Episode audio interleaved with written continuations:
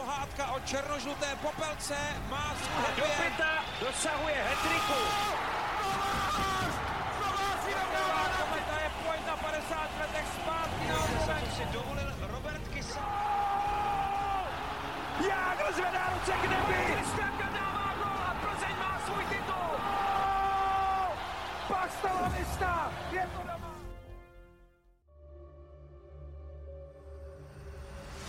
Dobrý den. Už je tomu přesně 40 let, co československá reprezentace získala stříbrnou medaili na zimních olympijských hrách. Národní tým pod vedením trenérů Luďka Bukače a Stanislava Neveselého nestačil jen na sovětský svaz. Jaromír Jágr byl zase v neděli poctěn v Pittsburghu slavnostním vyřazením jeho dresu s číslem 68. Co nabídlo olympijské Sarajevo 1984 a jaká byla Jágrova kariéra v NHL? Posloucháte Hokej bez červené podcast o českém hokeji se šéf-komentátorem ČT Sport Robertem Zárubou. Také vám přeju krásný den a Tomáš vybral moc zajímavé první téma, já jsem navrhl ještě doplněk a pokusíme se v závěru Tomáši najít nějakou spojitost mezi Sarajevem 1984 a Jaromírem Jágrem. A já jeden takový návrh mám. Každopádně dnešní téma je hodně zajímavé, protože nás zavede do historie, z které ale vyvírá celá řada důležitých poznatků i pro současný hokej. Takže vás vítáme u našeho podcastu, v kterém nabízíme všechno, co se nám do vysílání buď nehodí nebo nevejde. Je to 116. díl a vy si ho užijte. Příjemný poslech.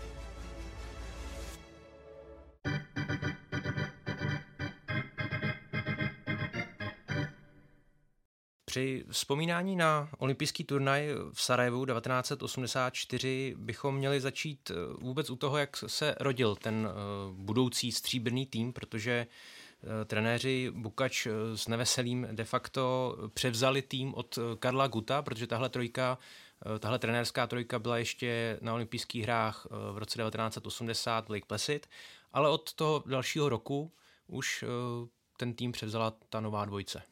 A už v tom Lake Placid došlo k určité kontroverzi mezi Karlem Gutem a tou novou nastupující dvojicí, respektive mezi Karlem Gutem a Luďkem Bukačem. Oni se velmi respektovali. Dlouho, dlouho. Tam byl mezi nimi vzájemný respekt a podpora.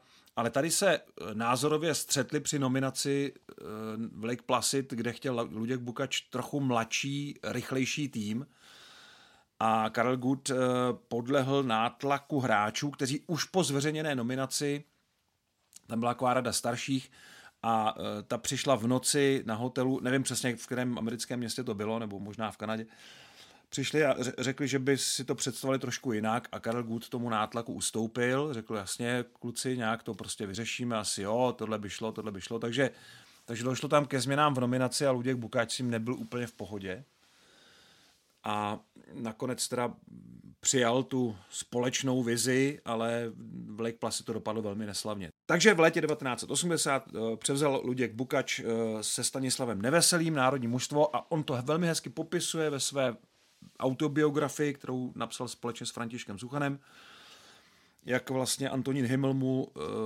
řekl, jako chceš ten tým dobře, ale musíš vozit medaile a jako dal mu to tak jako neformálně najevo, co se od něj asi tak čeká. No a Luděk Bukač úplně změnil všechno, co se změnit dalo. Od přípravy, od toho, že se začal národní tým scházet v létě a měl letní společnou přípravu.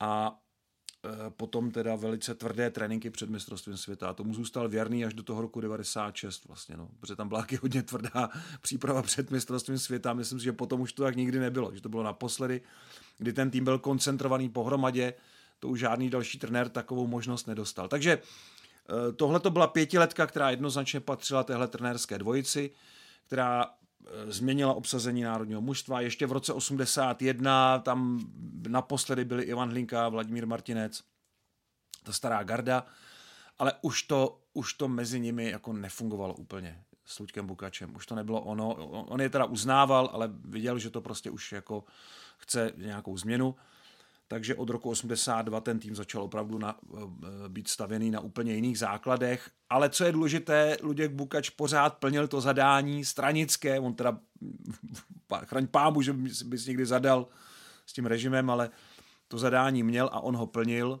a velice dobře kličkoval mezi těmi představami těch komunistických funkcionářů a vozil medaile. Vozil medaile ze všech eh, turnajů, kromě kanadského poháru 84. Takže tenhle ten olympijský vrchol té jeho pětiletky eh, byl spojený s tím zostřeným úkolem vyhrát buď olympijské hry, anebo mistrovství světa v Praze, nebo v nejlepším případě obojí.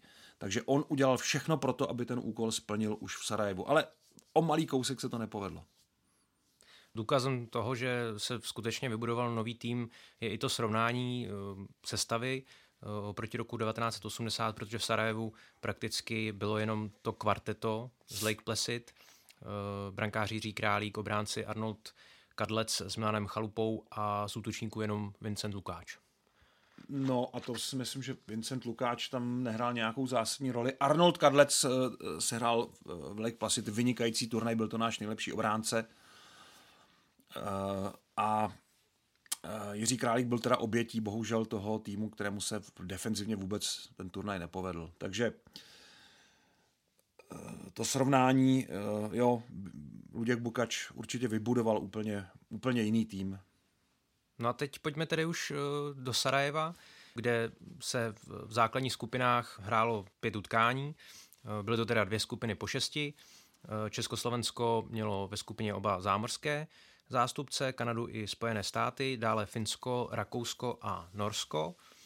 Zajímalo mě to složení eh, brankářské dvojce, Jaromír Šindel, Jiří Králík, s tím, že uh, zkušenějším byl Jiří Králík, ale ten dostal dost nečekaně na turnaj uh, jenom jeden zápas a jedničku se stal Jaromír Šindel. To je otázka zkušenější. Oni šli tak jako vedle sebe trochu tou kariérou a Jiří Králík chytal famózně na mistrovstvích 82, ve Finsku a 83 v Německu. Tam nám fakt jako vychytal, tam nás zachránil de facto v té eh, předfinálové skupině, v té základní, tam nám zachránil postup a potom v té finálce mám náhle vychytal titul, takže eh, dvakrát za sebou nejlepší brankář mistrovství světa a čekalo se, že on bude tou jedničkou na olympijských hrách, jenomže on se zranil.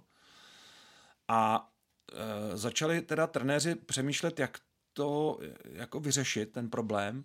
No a vzpomněli si na Jaromíra Šindela, který na konci 70. let měl takové první uh, doteky v národním týmu, začal s tím koketovat, ale pak vypadl, pak vlastně tam uh, byl Karel Lang a Jiří Králík jako taková stabilnější dvojice a Jaromír Šindel z toho úplně odešel. A teď najednou ho začali testovat zpátky na post prvního brankáře a vycházelo jim to. Takže když šli na olympiádu, tak Jiří Králík už byl relativně v pořádku ale tvrdilo se, že není. Aby eh, Jaromír Šindel dostal ten klid a, eh, a tahle otázka se moc neřešila. Tenkrát v médiích se to až tak jako nepropíralo, ale pár článků bychom o tom našli.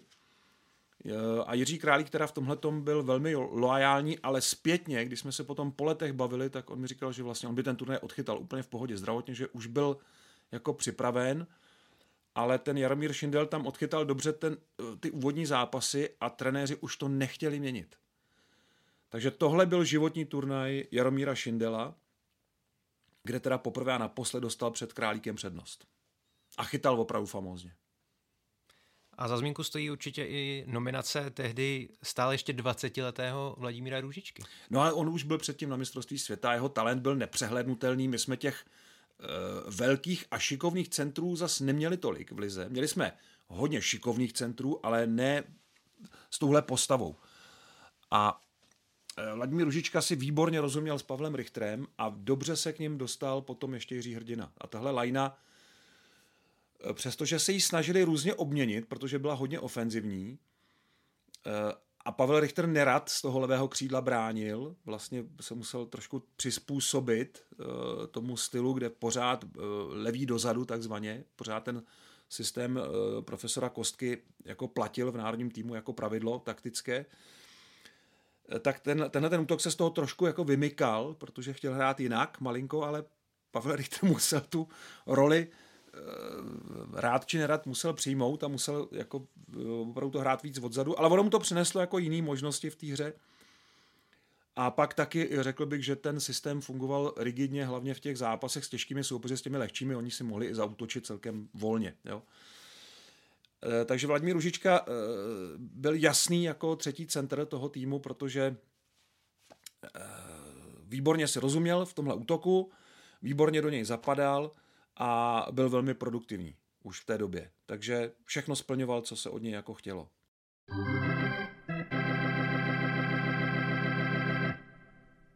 Československý tým eh, prošel tou základní skupinou velice lehce eh, po té úvodní povinné výhře nad Norskem 10-4, eh, ale přišla ta první těžší zkouška se Spojenými státy.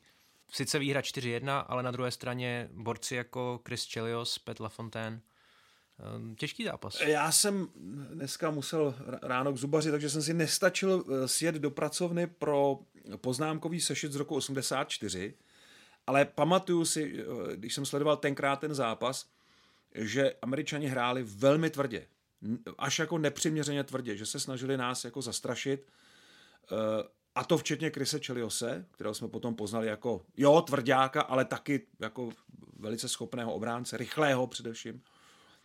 Mm, takže nemám úplně přesně ty poznámky u sebe, ale ten dojem zůstává, že tehdy nám málem vyřadili dva, tři hráče, a e, byl to velice fyzicky náročný zápas. Psychicky jsme to ale zvládli výtečně, protože pořád tam byl ten strašák toho Lake Placid. Jo, pořád, i když čtyři roky američani po tom famózním úspěchu, po tom zázraku na ledě v roce 1980 čtyři roky víceméně mlčeli. V tom světovém hokeji nehráli žádnou roli na mistrovství světa, žádné pronikavé úspěchy, to rozhodně ne.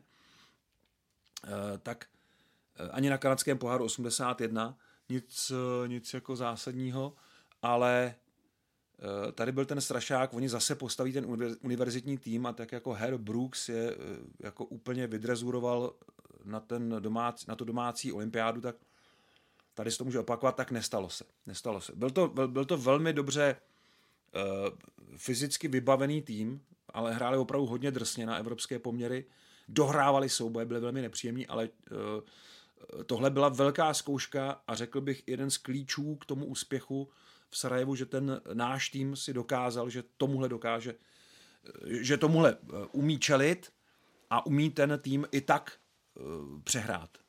Ne teda tvrdostí, ale spíš takovou chytrostí a eh, obětavostí a, a i takovou taktickou kázní, na, na což Luděk Bukač se Stanislavem Neveselým velmi dohlíželi.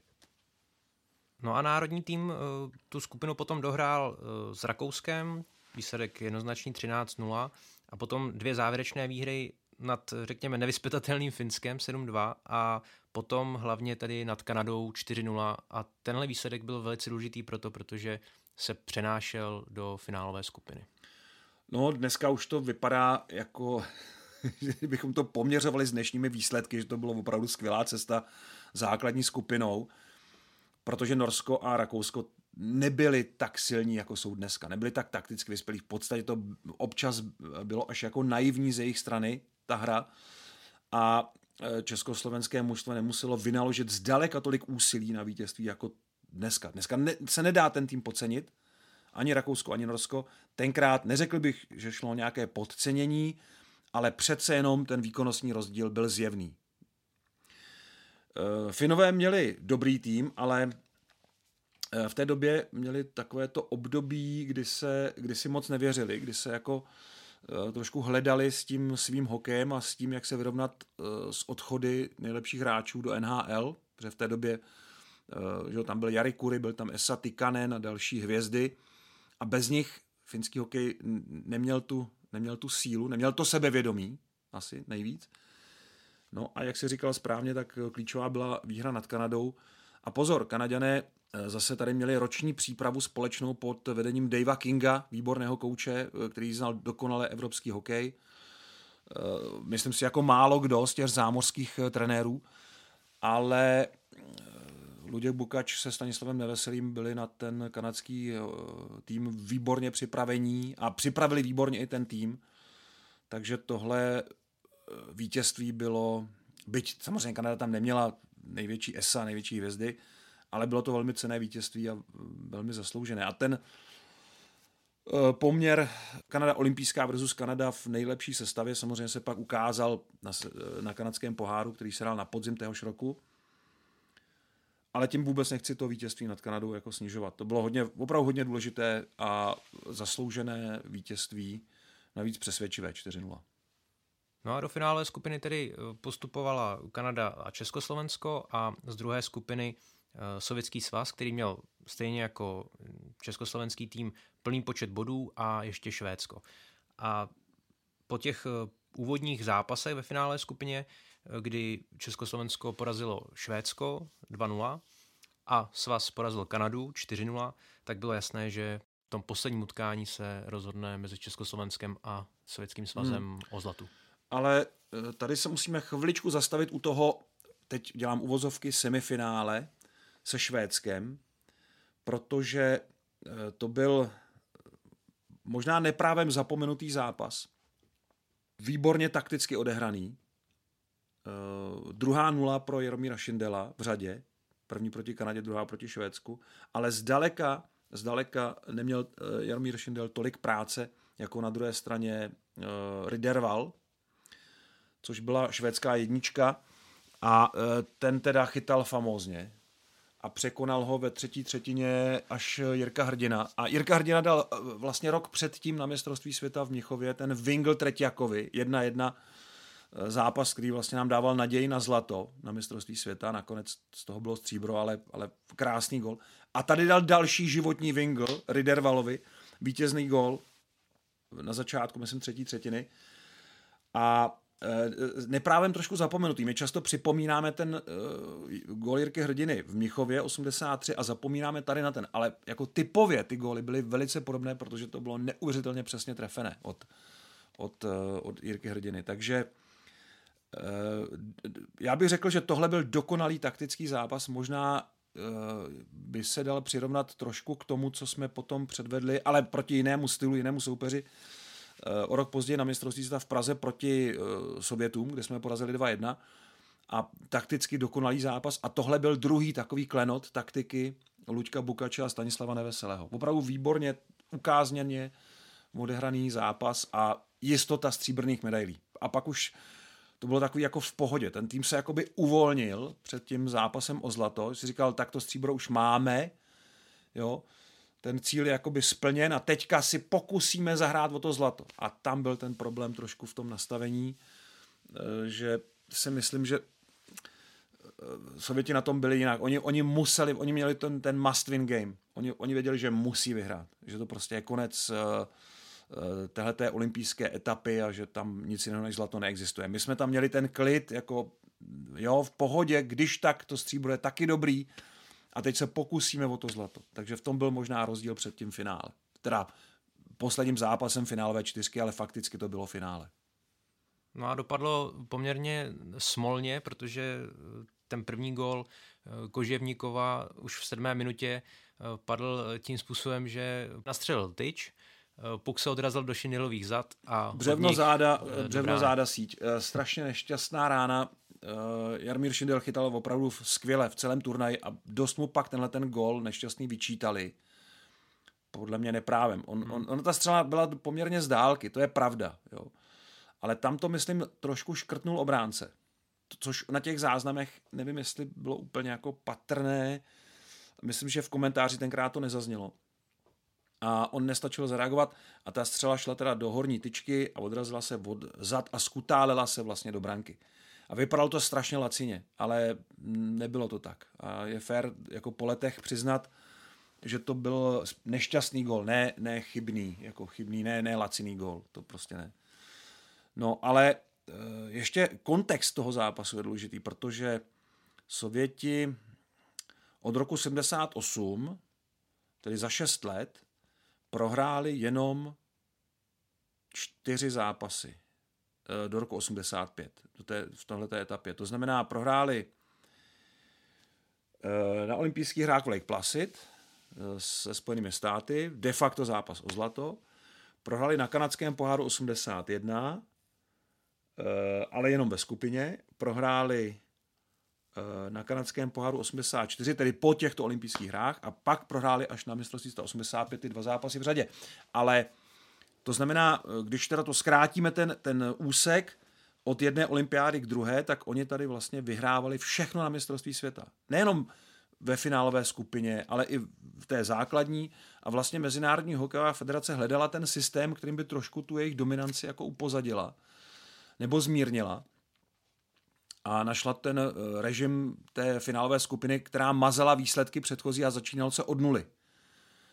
Eh, tady na olympijských hrách teda tam byl ten systém, že se eh, započítával jenom jeden výsledek z té předchozí skupiny do té finálovky. No ale Viktor Tichonov, který přišel o zlato v Lake Placid a pro něj to bylo jako hodně, hodně těžké. Řekl bych, že to byla největší rána, kterou v té dominantní trenerské kariéře sovětské teda on utržil. Tak on toužil po tom Sarajevu. On opravdu, eh, to se říkalo tenkrát i mezi Sověty, mezi těmi hokejisty, že eh, jeho přípravy byly teda drastické, ale to, co předváděl v té olympijské sezóně, že to byl úplný jako, to byl koncentrák. Eh, to, to jako, to bylo to nejhorší, co ti hráči si myslím zažili. Takže pro ně ten turnaj skončil zápasem, kde teda to měli všechno jakoby dotáhnout a byli z toho přece jenom trošku nervózní neměli takovou tu lehkost těch předchozích zápasů. Takže ten gol, eh, který dal Koževníkov, je opravdu, eh, opravdu jim hodně pomohl. On byl na začátku zápasu v sedmé minutě a to jim strašně pomohlo. Oni, oni předtím byli v křeči. Oni opravdu viděli, že už se to blíží ten konec, ten výstup z té turmy a teďka už to musíme teda jenom dotáhnout, daj nám to zlato a Tichonov nám dá pokoj že Treťák taky po tomhle turnaji jako vlastně de facto končil pak na švédských hrách eh, v Dubnu, eh, o dva měsíce později končil a už nikdy nic nechytal, už nikdy se nevrátil do branky, měl toho fakt dost. A eh, tohle teda je třeba důležité uvést, že Rusové byli pod obrovským tlakem, zatímco ti naši to šli zkusit. A v tom byl ten rozdíl. A oni teda ten tlak dokázali jako ustát Ehm, byli v tom zápase mírně lepší, byli určitě aktivnější, náš tým neměl moc šancí, ale že by nás nějak brutálně přehrávali, to se říct teda nedá. Já tady mám vlastně sebou, aspoň když jsem neměl ten svůj sešit z roku 84, tak jsem si vzal skript eh, k tomu finále, který jsem si s poznámkami eh, dělal pro uložení do archivu a, a tady vlastně je pár ještě postřehů k tomu utkání, no, takže to k tomu se za chvilku dostaneme. Ale ale kontext je toho zápasu je fakt jako zajímavý, protože z hlediska toho úkolu to bylo jasné. Rusové museli, my jsme mohli. Treťák byl jedním faktorem. Mm, tady se sluší dodat, že Sovětský svaz na celém turnaji inkasoval jen pět branek. Hmm. Ale co ještě samozřejmě zdobilo Sověty, tak to byla ta zelená pětka o kterou se mohli opřít. Uh, jasně, zelená podle tréninkových dresů, jinak uh, že Magic 5, kouzelná pětka, nebo KLM podle toho útoku, uh, byť to jsou přehozená ta písmenka, přes prava to bylo Makarov, Larionov, Krutov, obraně Fetisov a Kasatonov. A zajímavé je, že v tomhle zápase ta lajna nebyla moc dominantní a já jsem si přečetl pár úvah o tom, že vlastně Luděk Bukač už tady v tomhletom turnaji na ně nasadil ten útok Caldr Pašek Korbela, eh, že o, o rok později v Praze pak to byl útok eh, Lála Pašek Šejba, ale není to úplně přesné, protože on eh, úplně nestřídal, on úplně nemečoval ty liny, on úplně nestřídal podle Tichonova, ale začal ten zápas s touhletou první lineou a pak to nechal běžet, pak střídal 1, 2, 3, 4. Takže poměrně rychle se to rozhodilo a nejčastěji na ledě v tom finále aspoň podle teda toho zápisu, co tady mám, tak byl ten slovenský útok eh, Lukáč, Rusnák a Liba.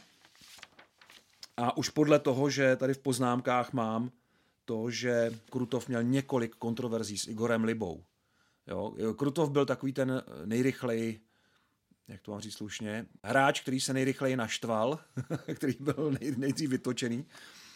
A už první třetně tam byl nějaká vsteklá reakce od něj a e, pak e, někde ve druhé třetině zase e, nějaká kontroverze mezi nimi a prostě oni, oni to měli tak nějak, že chodili na sebe z nějakého důvodu nejčastěji A až nakonec ve druhé třetině v nějaké skrumáži tam Krutov uh, málem schodil rukavice a šel do liby pěstmi. Jo. Takže, takže jim, jim nejvíc vadila vlastně tahle ta lajna, která na ně hrála. Vinco Lukáč teda nebyl žádný, uh, žádný obraný typ, ale zvládal to celkem slušně. Daro Rusnák, výborný navhazování, takový šikovný, chytrý centr. Myslím si, že s Larionovem, s kterým byli kamarádi, tak jako věděl, jak na něj. No a Igor Libas tam staral o to, že to bylo fakt nepříjemný jako proti, uh, proti téhle léně. Ona si nakonec prosadila, nakonec dala ten druhý gol a eh, na začátku druhé třetiny jako zlomila ten zápas, protože naši se velmi obtížně dostávali do šancí. A největší šanci tam měl Arnold Kadlec eh, na konci první třetiny. To byl největší Treťakův zákrok za stavu 1-0 pro, pro soupeře, pro Sověty. A potom až ve třetí třetině eh, Vladimír Kýhos eh, nastřelil tyčku, tak nenápadně po ledě vlastně střela na, na vzdálenější tyč, se odrazil tu. Ani Treťák jako jsem vůbec nečekal, na to koukal, ta střela vylítla hrozně rychle. Ale t- ani tak to jako nedopadlo a to byla jediná taková momentka, kdy jsme měli jako naději, ale už za stavu 2-0 pro, pro, pro sovětský svaz, takže už to jako nevypadalo uh, nějak když ani tohle ne, ne, se nepovedlo, tak to nevypadalo, že bychom uh, měli jako šanci na nějaký obrat v tom zápase. Ta stříbrná medaile byla obrovský úspěch. Navíc celá ta olympiáda se povedla. Že tam byla Květajerová famózní, byl tady, byli tam skokani vynikající Pavel Ploc, uh, byly tam uh, vlastně další jako úspěchy té československé výpravy, takže to byla vlastně naše nejlepší zimní olympiáda od Jiřího Rašky, od dob Jiřího Rašky. Eh, byť teda tomu chyběl ten, eh, to zlato vlastně, no. to tam jako chybělo, ale jinak tam bylo všechno. Bylo tam hodně úspěchů. Takže eh, ten poslední den to jakoby tímhle potvrdil a když se zpětně podíváme na to, kdo tam stál proti Československu, tak to vůbec jako nebyli špatní hráči. Mluvili jsme o Američanech, kteří tam měli Petra Lafonténa a Krise se hodně mladé ale eh, byla tam zajímavá Kanada a bylo tam velmi dobré Švédsko, které vedl tenkrát Anders Parmström. Eh, pro ně to byl poslední velký turnaj, on pak, eh, přestože získal bronz, tak mu švédský svaz neprodloužil smlouvu, překvapivě. A nastoupil Tommy Sandlin, který pak hned na kanadském poháru dosáhl skvělého úspěchu postupu do finále. Ale Parmström tam vlastně řešil jako ten úprch Švédů do NHL, to, co měli Finové, tak to měli i Švédové, ale Švédové měli další silnou generaci, kterou tady vlastně uh, předvedli.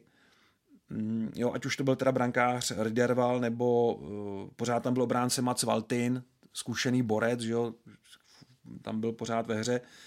Ale eh, třeba první útok, kde byl Per Erik Eklund a Tomas Gradin, byl výborný. Ve třetím útoku hrál Tomas Sandström, později hvězda NHL. Byl tam Tomas Rundqvist jako druhý centr byl tam Håkan Sedergren, eh, to vůbec nebyl špatný tým, eh, eh, to byli všechno kluci, kteří se předtím nebo potom v té NHL jako prosadili, nebo dříve či později se prosadili. A prosadili se i ve světovém hokeji, takže tohle byla opravdu hodně cená výhra 2-0. No a pak teda ta porážka se Sověty, tam ještě jedna zajímavost, eh, kde Aleksandr Kožemnikov, který dal ten vítězný gol toho zápasu o zlato, tak už pak nikdy neměl žádný takovýhle jako velký moment. A vlastně si ho moc nevybavuju ani předtím. On to byl takový kolohnát, eh, moc jako nezapadal do toho elegantního projevu tehdejších těch vybruslených, spíš menších útočníků, tak Koževnikov, pro něj to byl fakt životní gól. No. Dneska je to jeden z těch největších podporovatelů Eh, Putinova režimu a, a takový eh, neúplně přátelsky neladěný na, na český hokej a na, na to vyřazení eh, Rusů, dočasné vyřazení Rusů z turnaje IHF, dost jako ostře to kritizuje. A ještě jedno takové symbolické gesto. Po skončení toho zápasu Viktor Tichnov měl fakt jako obrovskou radost, protože on měl všechno. On, On měl eh, vítězství na kanadském poháru, on měl vítězství v Challenge Cupu, kdy v obou případech úplně zničil ten kanadský mýtus. V jednom případě 6-0 v rozhodujícím zápase, v tom druhém 8-1.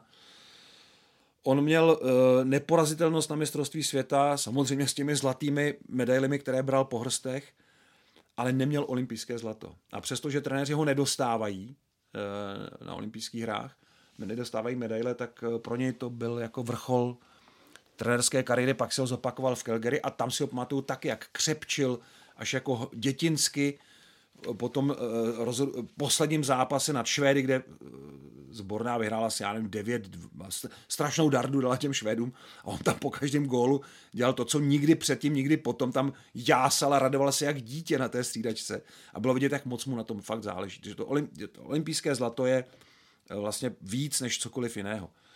A tady teda po tom zápase samozřejmě olíbal všechny hráče a nejvíc Tretiaka tam objímal, protože eh, Vladislav Tretiak byl pro něj klíčový hráč, klíčový muž. Ono se to ukázalo o, rok později na to mistrovství světa kde teda už Treťák nechytal a Rusové na to trošku doplatili, nebo hodně na to doplatili.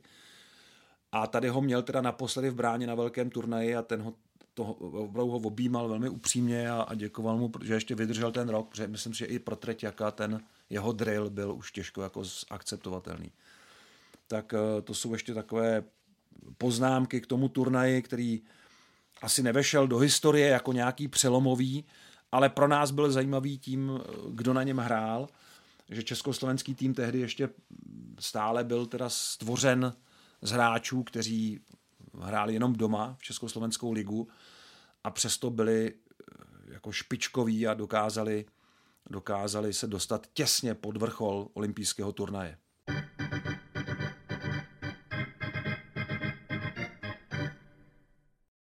No a tento olympijský turnaj zafungoval perfektně jako motivace pro ten následující eh, domácí šampionát v roce 1985 v Praze. A tím se dostáváme k tomu pojítku s Jaromírem Jágrem. Taková odbočka, že někde tady to muselo vzniknout, ale možná o malinko pak v té olympijské sezóně, o malinko později, kde Jaromír Jágr na tom mistrovství v Praze 85, eh, kde mu bylo 13 let, tak jako 13-letý kluk jako jasně obdivoval teda Kanadu, fandil jako Československu, ale ze všeho nejvíc fandil Finum. Finum. Finum o Máriovi nevěděl vůbec nic v té době. Mário byl tehdy ještě Lemie, ne Lemiu, a byl to pro něj nějaký junior, uh, jo, asi si ho všim, protože už v té době jako to vnímal, ale nejvíc fandil Finsku z nějakého důvodu. Uh, se mu zalíbil finský hokej, takže měl i v penálu školní měl nakreslenou finskou vlajku, nebo, nebo ten znak Suomi. A Eh, a fandil Finům tady v Praze 1985 a vzniklo to někde tady mezi těmi roky 84 85, takže to je pojítko asi jediné, které se dá tady najít.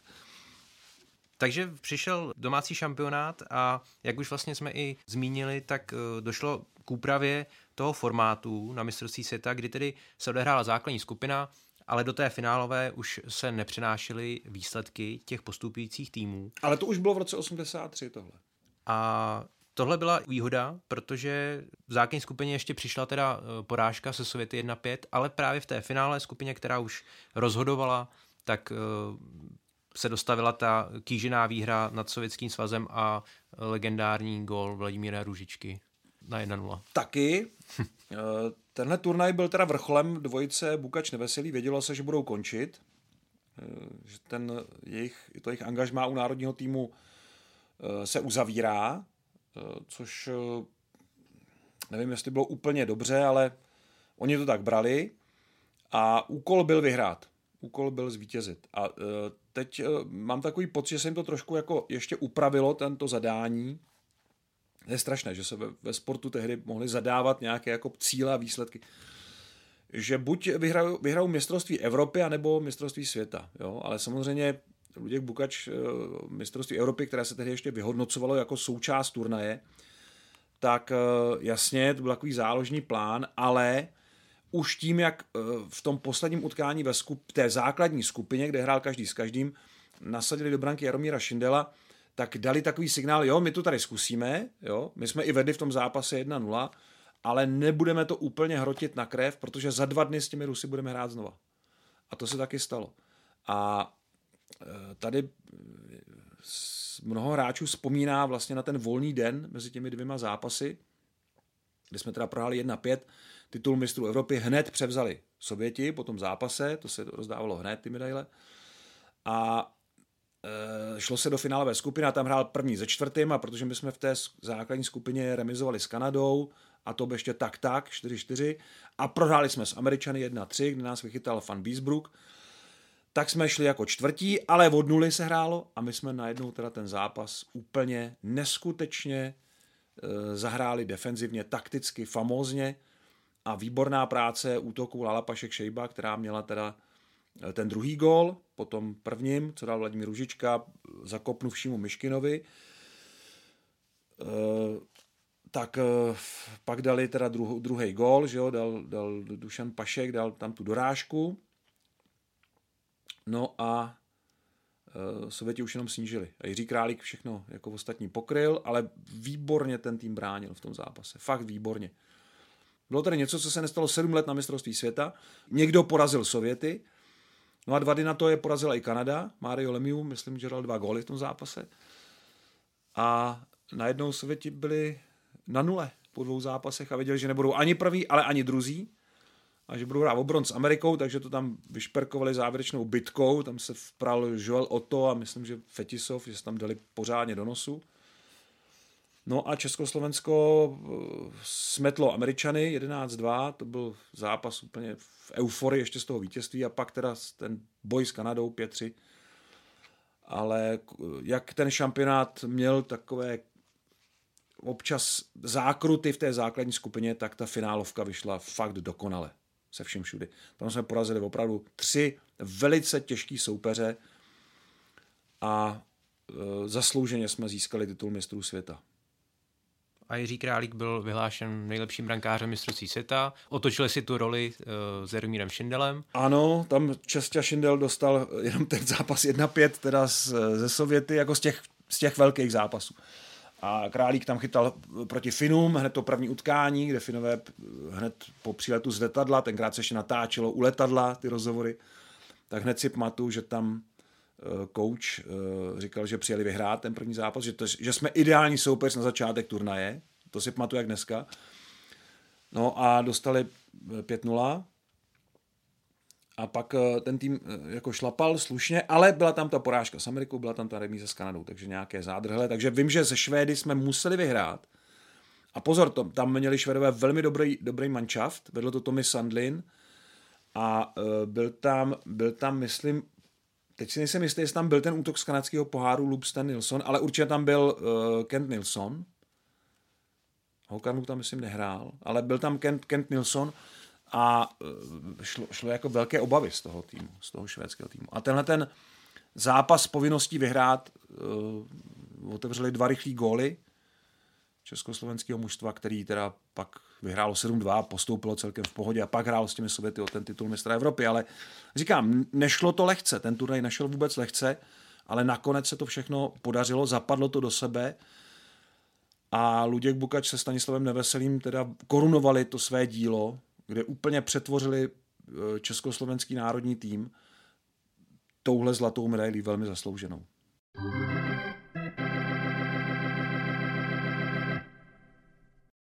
A takovým uh, pojítkem uh, přece jenom uh, k tomu druhému tématu ještě tedy ano. dneska je právě i ten Mario Lemieux, protože... Aha, takže to je druhé pojítko, jo? Ano. Dobře. No. Protože se samozřejmě musíme pobavit o té čerstvé události a sice tedy o slavnostním vyřazení dresu Jaromíra Jágra, jehož ikonická 68 byla vyvěšena pod strop haly v Pittsburghu a v organizaci Penguins už toto číslo nikdo další nosit nebude.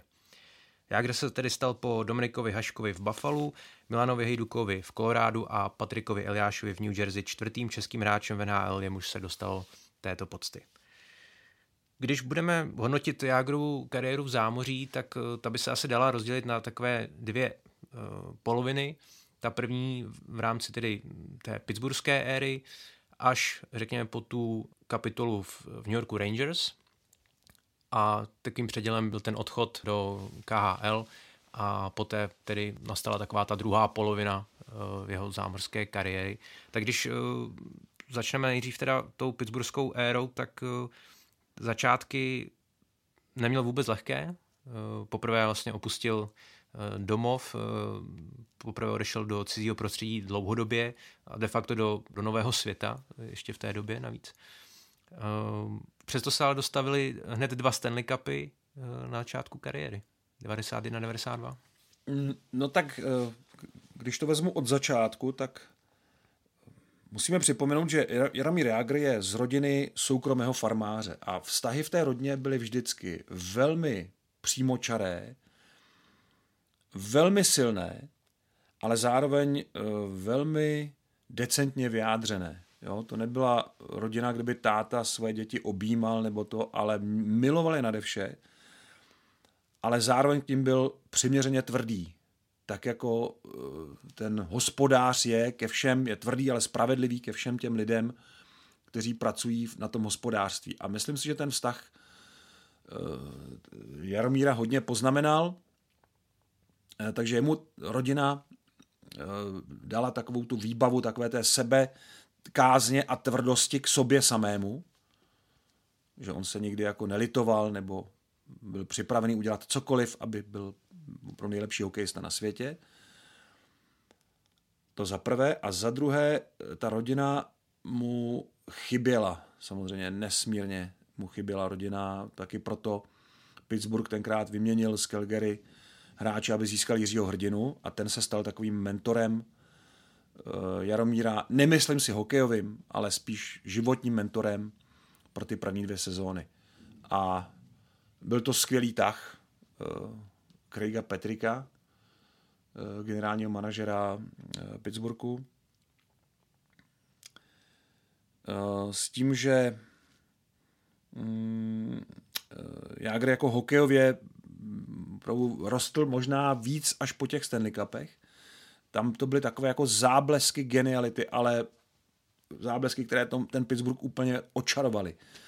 Ale potom už tu genialitu předváděl opravdu obden jako v těch zápasech NHL, proto jako vyhrál Artros trofy, proto dostal Hartovu trofej pro nejužitečnějšího hráče, proto jako sbíral ty trofeje jednu za druhou, ale už ne ty, už ne ty Stanley Cupy. Tam to jako, tam to utnul uh, David Volek v sedmém finále konference, ne, to bylo semifinále konference. V sedmém semifinále konference, myslím, že to bylo, eh, ale určitě to byl rok 93, kdy vlastně v prodloužení Uh, Scotty Bauman, tehdejší coach Pittsburghu, se trošku zadíval do hry, zapomněl vystřídat nebo vystřídal v nějakou nepravou chvíli a David Volek tam měl skoro sám na brankáře a, a dal ten vítězný gol.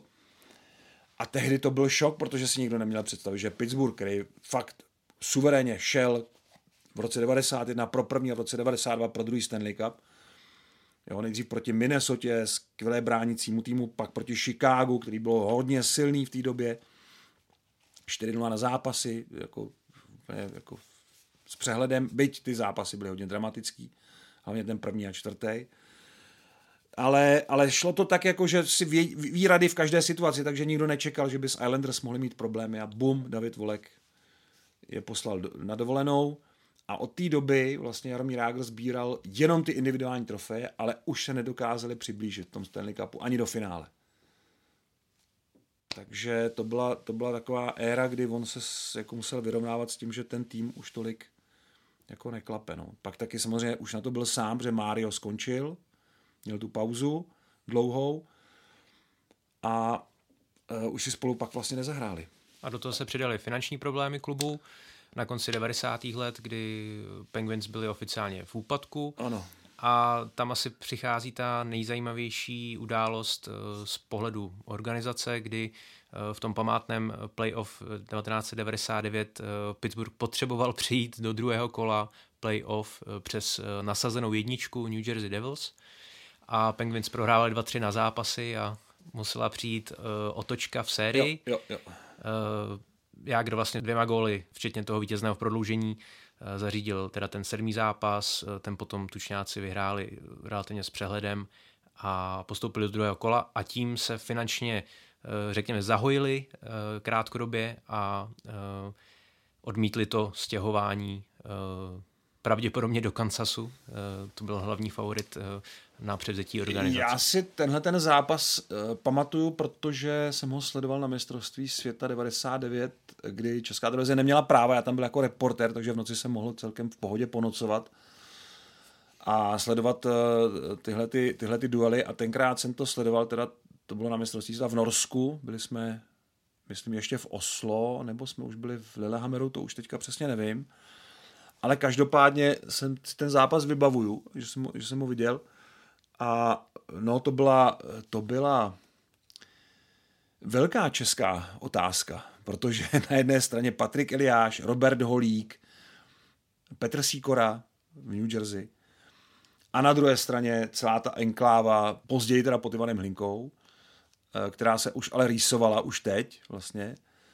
To bylo jako hodně zajímavý. To bylo, to bylo hodně zajímavý jako srovnání z dnešního pohledu jako dost těžko představitelný, že eh, klíčové pozice v těch týmech zastávají Češi.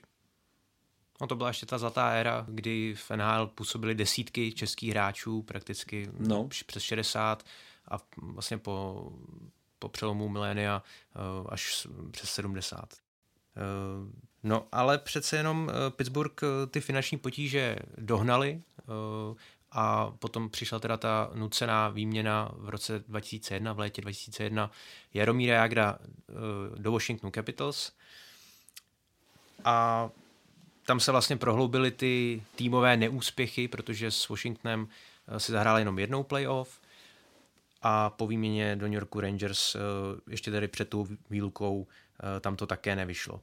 Eh, poté strávil tedy po té výluce 2004-2005 eh, Jaromír Jágr tři sezony v New Yorku Rangers a poté se dost nečekaně rozloučil se zámořím a odešel do KHL, do Omsku na tři roky. Trošku vlastně ztratil ze zřetele ale na olympiádě ve Vancouvru 2010 tam možná byl takový první záblesk a možná i on, jestli se nepletu, to i sám říkal, že eh, tam si uvědomil, že stále má na to eh, konkurovat nebo soupeřit se s těmi nejlepšími hráči. A někde tam možná vznikla ta myšlenka budoucího návratu eh, do NHL, který potom přišel v roce 2011, ne však do Pittsburghu, ale k hlavnímu rivalu do Philadelphia. No a pak začalo to rychlé převlékání dresů, Eh, etapa, která si myslím je taková nejmín povedená, byť každý nějak končí v NHL, ale tady je eh, strašně důležité, proto se k tomu vlastně dneska vracíme, že Pittsburgh eh, ho vlastně vrátil do toho původního klubu, protože tam si myslím, že opravdu Jágr prožil to nejlepší. A on to i sám řekl, že tam má ten druhý domov, což si myslím, že přesně vystihuje situaci. On tam prošel od úplných základů, začátků, a to včetně jazyka, on neuměl moc dobře anglicky, když odcházel do NHL, a vlastně nedával dlouho, nedával regulární rozhovory eh, v angličtině, pak se to otočilo, pak je nedával v češtině zase nějaký čas, ale eh, on tam prožil vlastně opravdu celou tu výstavbu té kariéry. A ten, ta, ten proces, ta cesta, to je něco, co možná je nejsilnější v zážitek pro, pro každého hráče. To, to jako se nejvíc v něm podle mě usadilo jako ten takový ten hokejový fundus a taková ta nejhezčí vzpomínka nebo nejhezčí vzpomínky a pak už to bylo jenom hledání. Pak už si myslím, že ta od toho, a já si myslím, že to už začalo tím odchodem do Washingtonu, že to byla etapa hledání, kdy ty kluby hledali v Jaromíru Jágrovi něco, co v něm nebylo, eh, protože on eh, je trošku zvláštní vůdce. On není ten přirozený vůdce, jako je Mario Lemieux, nebo Sidney Crosby, nebo Wayne Gretzky, nebo, nebo já nevím, Mark Messier, jako který opravdu je typově jako ten lídr té kabiny. Já si myslím, že Jagr má takový svůj svět a eh, je důležité, že občas stane a něco řekne, v té kabině, ale není to ten typ, který by tohle chtěl dělat denně. Taky proto on to C nechtěl nosit potom ani v národním týmu, nechtěl ho nosit, přestože byl jasný vůdce a, a když on teda něco řekl, tak to teda platilo v tom týmu a všichni to brali velmi vážně, ale on to nechtěl říkat každý den. On nechtěl tu každodenní rutinu, on nechtěl uh, obrazně řečeno řídit rozcvičky národního mužstva. Protože on, jeho rozcvička byla prostě jiná. Jo? A on, on, on se rozcvičky taky účastnil tak jako, že se občas zapojil do něčeho. Takže on jako je svůj Eh, a když ten klub to jako vezme a nechá ho, aby to, co umí on nejlíp a aby to, co ještě jako dokáže teď třeba i předvést, aby, aby dal tomu týmu, tak udělá nejlíp. Ale takové to posouvání Jágra eh, do role nějakého lídra, kapitána, vůdce, eh, to vlastně nikdy nefungovalo. A je, je to i nepochopení té jeho povahy a role, kterou on má. On je opravdu trošku svéráz, to, to jako všechno tam je, ale teď to myslím v dobrém, že, že to jako je eh, zvláštní člověk, ale člověk nesmírně pracovitý, nesmírně přemýšlivý, nesmírně talentovaný a pozor, eh, velmi, eh, velmi přemýšlivý typ to je. Jo, není to není to člověk zaměřený jenom úzce jako na hokej, přestože on to tak někdy prezentuje, že já chci hrát ten hokej a dejte mi pokoj z politiku a s tímhle já prostě chci se soustředit na svoje věci ale on o věcech, jako když o nich chce přemýšlet, tak o nich jako přemýšlí. S, tou, s tím takovým, a teď to zase vyzní hloupě, protože to spojení se nadužívá, s tím selským rozumem, který on uh, jako geneticky dostal, tak uh, prostě to je, uh, to je něco, co vlastně mu v tom Pittsburghu výborně jako vycházelo, on se tam opravdu vypracoval vedle Mária, pak vlastně ten tým převzal – ale pak, jak zač- začaly ty jiné týmy v něm opravdu hledat něco jiného, to prostě nefungovalo. No. Nefungovalo to tak dobře, jako v tom Pittsburghu. On ještě pořád to byl výborný hráč, ale ty kluby z něj nedokázaly vytěžit to, co on uh, mohl těm týmům dát.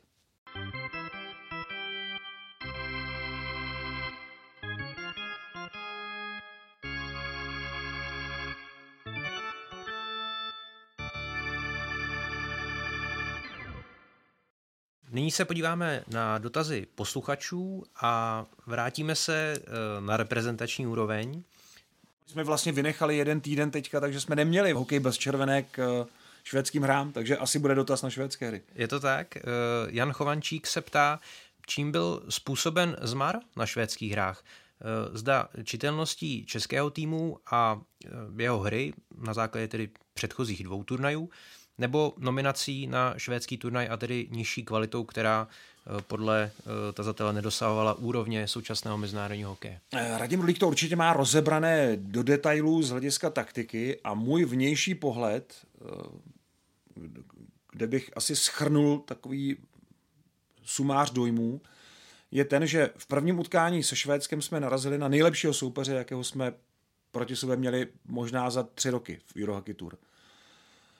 Eh, nejenom, že Švédové tam měli nejlepší hráče z Evropy, svoje nejlepší hráče, kteří jsou nejlepší v těch jednotlivých ligách, včetně švédské, nejenom to, že švédská liga je možná momentálně nejkvalitnější v Evropě, ale zároveň všichni ti hráči chtěli a byli skvěle vyladěni na ten turnaj a na to, že se tam jdou poprat o šanci nějak se vmáčknout do té hodně přeplněné nominace, očekávané nominace na mistrovství světa. Tam moc šancí nebude, ale ti kluci se o to chtějí pokusit a chtějí tam být.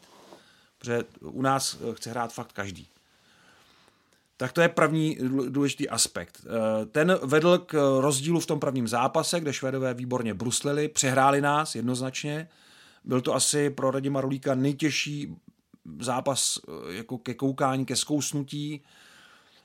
V druhém zápase si myslím, že eh, zatímco v tom prvním na nás působil soupeř, v tom druhém jsme trochu působili my sami na sebe, takovou tou nabouranou jistotou, protože do té doby národní tým, jo, on prohrál jedno utkání ze šesti v těch předchozích dvou turnajích, to poslední šesté, ale předtím, a vlastně i v tom šestém utkání hrál výborně, hrál velmi dobře a v podstatě mu vycházela taktika všechno. Teď v tom sedmém nevycházelo nic a tohle zapůsobilo na to mužstvo v tom sobotním duelu s Finy, kde jsme nehráli, prostě hráli jsme líp. Radim Bulík pak řekl, že to byl jako výrazně lepší výkon. Ano, byl, ale nějak nám v těch hlavách trošku působila taková ta nejistota. Z toho způsobená tou čtvrteční lekcí od Švédů. A eh, nedělní zápas se Švýcarskem, to ještě byl trošku pozůstatek Eh, té kocoviny, eh, nebo takového toho, ta kocovina je spojená zase ve sportovním slovníku s něčím jiným, jo, ale eh, tak to řeknu možná jinak, takového, takové té nejistoty, která vyplynula z toho prvního zápasu. Děláme to dobře, jako je ta taktika účinná, můžeme ji vůbec, teď jsme se k ní vůbec ani nedostali. tak s těmi Finy to fungovalo už líp a s těmi Švýcary to fungovalo, by, by to fungovalo dobře, kdybychom kontrolovali od začátku zápas. To se nestalo.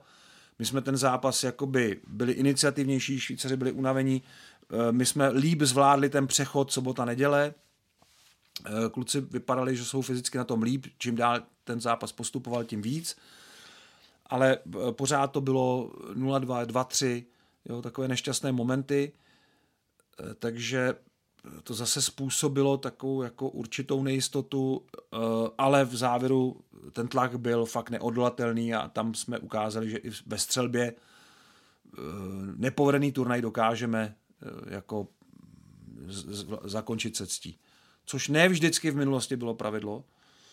To, to, to jako v minulosti jsme zažili ty turnaje, kde jsme končili nulou na kontě bodů, nebo nějakou, nějakou jako výhrou, nebo bodem, nebo výhrou za dva body tak tady ne, tady prostě ten tým uh, ukázal opravdu i charakter v tom, v tom posledním zápase. A ten turnaj fakt nebyl moc povedený, ale uh, individuálně, když se tam podívám, tak celá řada jako zajímavých výkonů. A pro hráče určitě inspirativní. Málo komu se podaří jako zahrát si s tak kvalitním týmem, jako bylo Švédsko, na tomhle turnaji. A nic na tom nemění ta závěrečná porážka od Finů. Ve čtvrtek to Švédsko bylo nejsilnější za posledních, já nevím, 5-6 let, co jsem viděl na Eurohockey Tour. A Vojtěch Habr by se chtěl zeptat, eh, jak hodnotit návštěvnost reprezentačního turnaje žen v Liberci. Posluchač se nemůže zbavit dojmu, že se očekávala vyšší návštěvnost a připomíná, že akce se překrývala z eh, mistrovství světa v biatlonu a že mnoho fanoušků ze severočeského regionu zřejmě zamířilo do Nového města. Navíc vstupenky na biatlon se prodávaly výrazně dřív. Eh, na tom něco bude, ale mně to nepřišlo jako špatná návštěvnost. Tam byla největší návštěvnost eh, na, na ženský hokej v Česku. Překonaná rekordní návštěva. To ale neznamená, že to příště nemůže být vyšší. A jo, je to výzva určitě k tomu, aby ten ženský reprezentační hokej Eh, byl ještě líp odprezentován. Je teda pravda, že ten klip, který zval eh, k návštěvě první ženské evropské hokejové tur na našem území, byl prvotřídní. Byla to jedna z nejlepších upoutávek, jakou já jsem teda viděl eh, za, za poslední rok. Opravdu výborná, jako výborně uchopený příběh ženského hokeje u nás. Ale to se nemusí dostat ke všem. No. A my musíme se taky zvyknout na to, že ty holky jako fakt mají úspěchy a jsou opravdu dobrý. A když se tady ještě sejde sestava, eh, včetně těch eh, hráček ze zámoří, tak, eh, tak to jako samozřejmě už jako zazní. No. Už to nejsou úplně neznámá jména. Nepomohla tomu asi ani ta porážka od Finek, nečekaně vysoká, ale to se může stát. To prostě je to turnaj, to, to se stává i lepším týmům.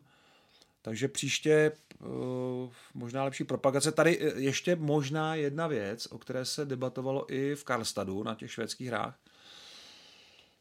Uh, a to je kolize těch termínů s tou mužskou Eurohockey Tour. Buď by se museli ty zápasy líp sladit, aby se dali vysílat, aby nešli proti sobě, a taky podívat se na kalendář dalších akcí, protože ta kolize s biatlonem samozřejmě byla nepříjemná i pro nás my bychom normálně ten zápa, ty zápasy dávali na ČT Sport a takhle jsme je dávali v internetové kvalitě na ČT Sport Plus a byla to škoda, protože tenhle ten tým si zaslouží už jako uh, trošku prezentaci na vyšší úrovni, takže i tohle prostě zapůsobilo. No, že ten turnaj se trošičku jako upozadil. A je to, je to, je to opravdu škoda. Doufám, že příště se ty kalendáře nějak líp porovnají a, a e, dostane ten turnaj větší prostor e, a větší přízeň od diváků.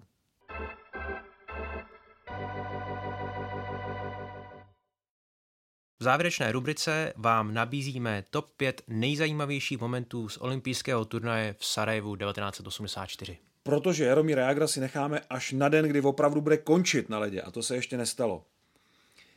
Takže Sarajevo 84 a páté místo je gol Alexandra Koževníkova. Osudový moment toho turnaje a já vždycky, když eh, vzpomínám na Sarajevo, tak eh, první, co mě napadne, je tenhle moment. On byl vlastně opravdu určující pro celé to utkání o zlato. Nešťastný odraz, vlastně dva nešťastné odrazy a vítězný gól. E, vlastně nezaslouženě to přebíjí i osud té haly, kde se tohle všechno odehrálo. Haly Zetra, která vlastně byla rozbombardovaná při obléhání Sarajeva v roce 92, ale později částečně i na náklady Mezinárodního olympijského výboru byla opravená a dneska nese jméno Juana Antonia Samaranče. Číslo čtyři, to jsou dvě nuly Jaromíra Šindela v řadě proti Švédsku a Kanadě. Nevím, který jiný brankář eh, by se mohl vykázat eh, takovouhle neprůstřelností proti takhle silným soupeřům. A Jaromír Šindel to dokázal na olympijských hrách. Takže eh, tahle kombinace, olympijský turnaj, dvě nuly, Kanada, Švédsko, je fakt unikátní. A bez pochyby si zaslouží být uvedená v naší pětce z olympijských her z tohoto roku. Číslo 3 je první těžké utkání v turnaji, které jsme hráli s Američany 4-1 a kde ten tým prokázal odolnost vůči na naše poměry tehdy eh, velmi nepřiměřené tvrdosti soupeře. A československý tým se s tím vyrovnal a vyhrál. Číslo dvě je parádní vikýř Jiřího Hrdiny v utkání se Švédy, vítězný gól, který nám vlastně zajistil stříbrné medaile, neprávem zapomenutá krásná branka. A číslo jedna je jiný moment z finále, tedy z toho posledního utkání finálové čtyřky.